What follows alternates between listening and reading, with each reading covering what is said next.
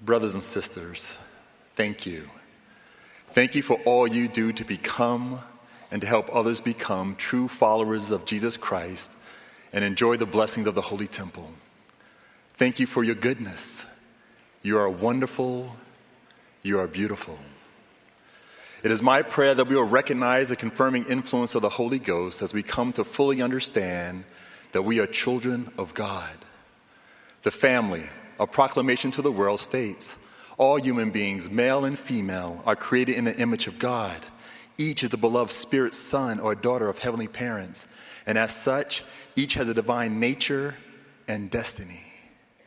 We are choice spirits who is reserved to come forth in the fullness of times, to take part in laying the foundations of the great latter day work. President Russell M. Nelson declared, You are taught in the spirit world to prepare you for anything and everything you would encounter during this latter part of these latter days. That teaching endures within you. You are elect sons and daughters of God. You have the power to overcome the adversary. The adversary, however, is aware of who you are. He knows of your divine heritage and seeks to limit your earthly and heavenly potential by using the three D's deception, distraction, discouragement. The adversary used the tool of deception in the days of Moses. The Lord declared to Moses, Behold, thou art my son.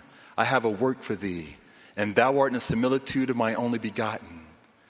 Shortly after this glorious vision, Satan attempted to deceive Moses.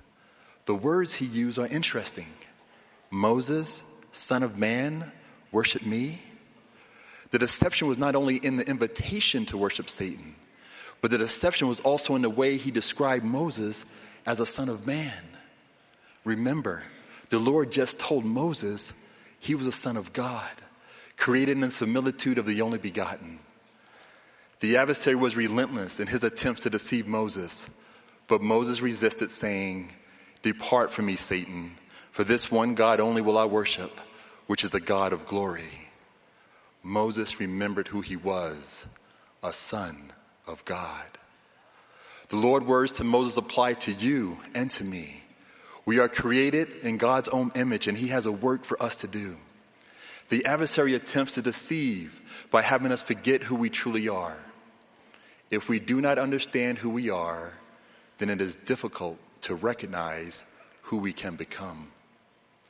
The adversary also attempts to distract us away from Christ and his covenant path. Elder Ronald A. Rasband shared the following. The adversary design is to distract us from spiritual witnesses, while the Lord desires to enlighten and to engage us in his work. In our day, there are many distractions, including Twitter, Facebook, virtual reality games, and much more. These technological advances are amazing, but if we are not careful, they can distract us from fulfilling our divine potential. Using them appropriately can bring forth the power of heaven and allow us to witness miracles as we seek to gather scattered Israel on both sides of the veil.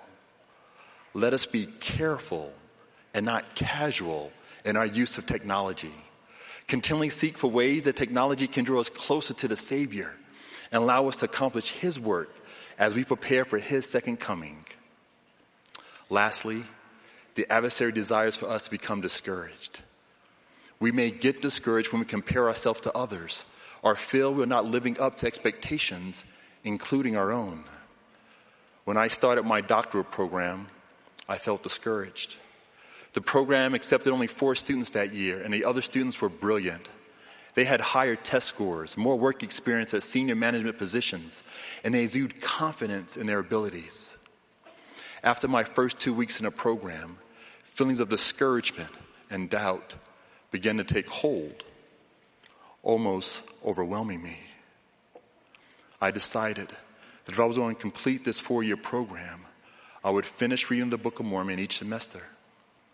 Each day as I read, I recognized the Savior's declaration that the Holy Ghost will teach me all things and will bring all things to my remembrance.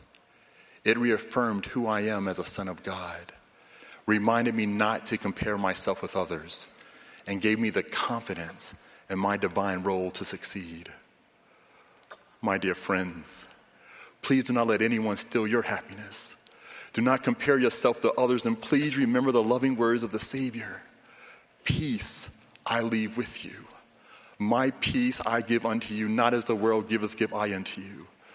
Let not your heart be troubled, neither let it be afraid. So, how do we do it?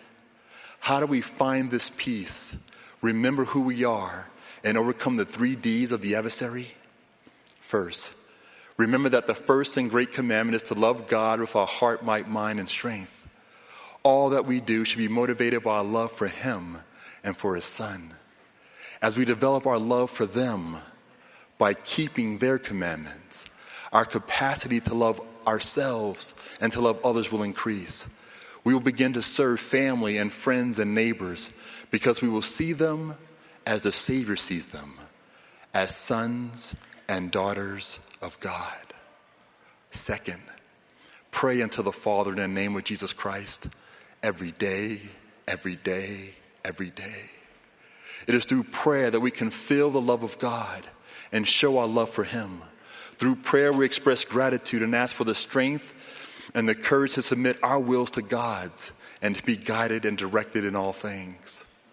I encourage you to pray unto the Father with all the energy of heart that you may be filled with this love, that you may become the sons and daughters of God, that when He shall appear, we shall be like Him. Third, read and study the Book of Mormon every day, every day, every day.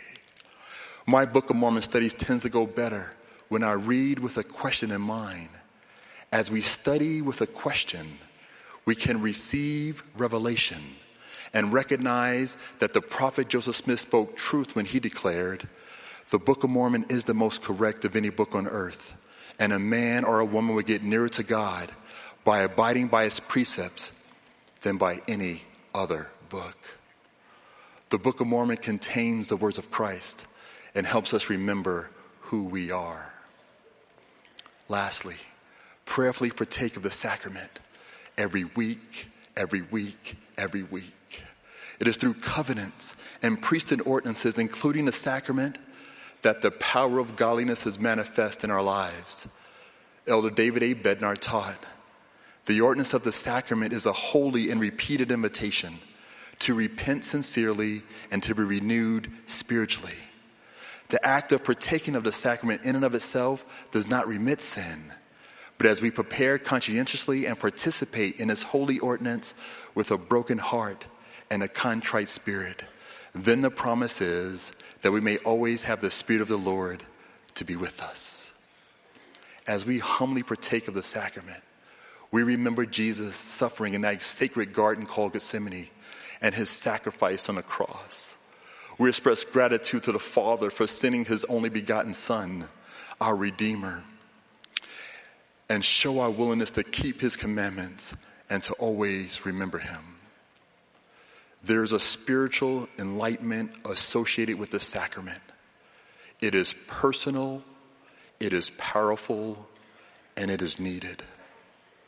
My friends, I promise, as we strive to love God with all our heart, pray in the name of Jesus Christ, study the Book of Mormon, and prayerfully partake of the sacrament, we will have the ability with the strength of the Lord to overcome the deceptive practices of the adversary, to minimize distractions that limit our divine potential, and to resist the discouragement that diminishes our capacity to feel the love of our Heavenly Father and His Son.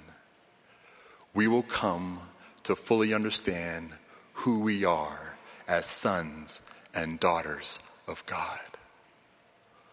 Brothers and sisters, I share with you my love, and I declare unto you my witness that I know Heavenly Father lives and Jesus is the Christ. I love them. The Church of Jesus Christ of Latter day Saints is God's kingdom upon the earth. And we have a divine appointment to gather Israel and prepare the world for the second coming of the Messiah. In the name of Jesus Christ, amen.